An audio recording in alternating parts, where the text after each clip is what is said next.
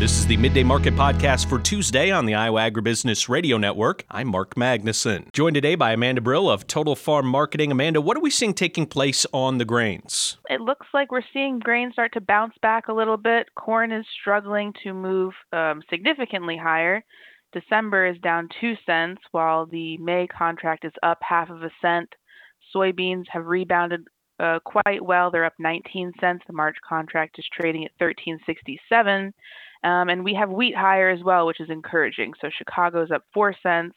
KC is up 15, Minneapolis up 10. So, Amanda, we dealt with that harvest pressure for a while, you know, during the fall when those crops are being, I should say, we're getting those crops out of the field. And now is it kind of a continuation of the harvest pressure in a way when it comes to corn because we have such a large number of corn that's going to be available and that is going to put a little bit of pressure on the price? That has absolutely been the thing pressuring prices. Um, exports have been good, which again is encouraging.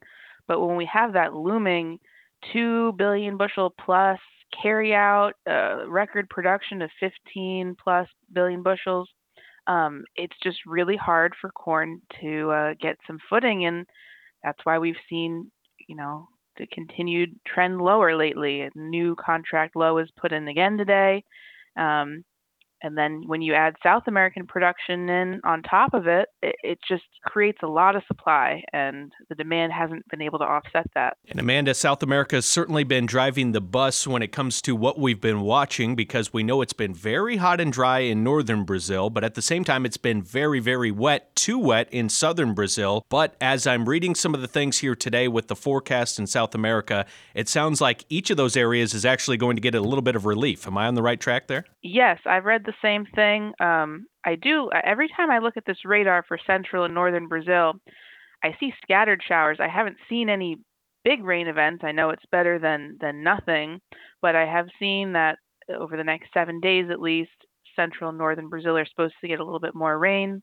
Um, southern Brazil is supposed to get less because they have just been getting flooded with rain, and I think that that's going to prove to be the problem area um, is southern Brazil, because as we've seen in the United States, corn clearly does okay in dry weather now.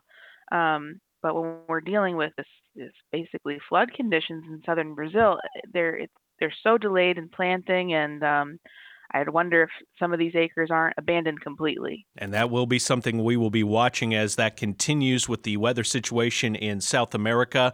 Amanda, let's switch over to the other side of the ag marketplace in the livestock complex. And we're seeing a lot of price movement to the upside in the cattle. Really nice rebound uh, today in both live and feeder cattle.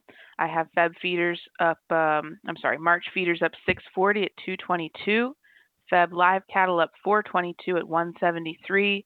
I I'd like to say that um, this rally feels technical, or this rebound feels technical. We had really big sell off the past two days, and I think when we get oversold like that, we have buyers step in. Um, the dollar being down the way it is today has been supportive as well, um, supportive for exports and um, and demand. Um, but I, you know, box beef was up, cash was down a little bit. Was it enough to justify a four dollar move in fats and a six dollar move in feeders? I don't really think so. I think, like I said, it's it's more technical. The hogs always good to see at least some price movement to the upside, which is what we're seeing right now in the lean hogs. Right. Um, I think that a lot of the movement in hogs today is coming from the action in cattle.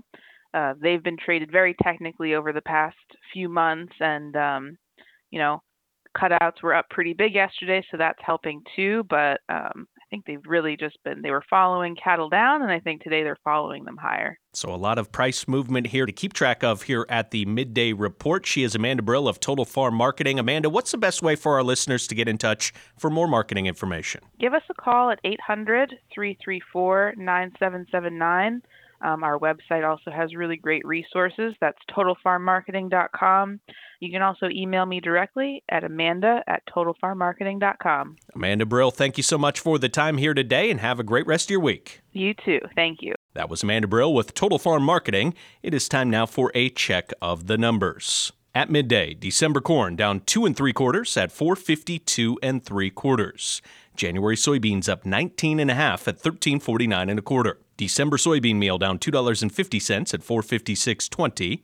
December soybean oil up $1.33 at 53.24. Chicago wheat up four and three quarters at 5.39 even. Minneapolis wheat up seven and a half at 6.92 even. Kansas City hard red wheat up 16 and a half at 6.06 and a half.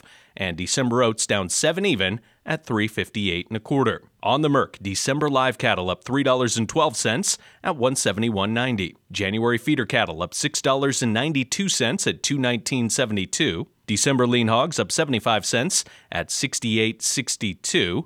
December pork cutout down 20 cents at 79.50 and December class 3 milk down 8 cents at 16.28. This has been a check of the midday markets on the Iowa Agribusiness Radio Network.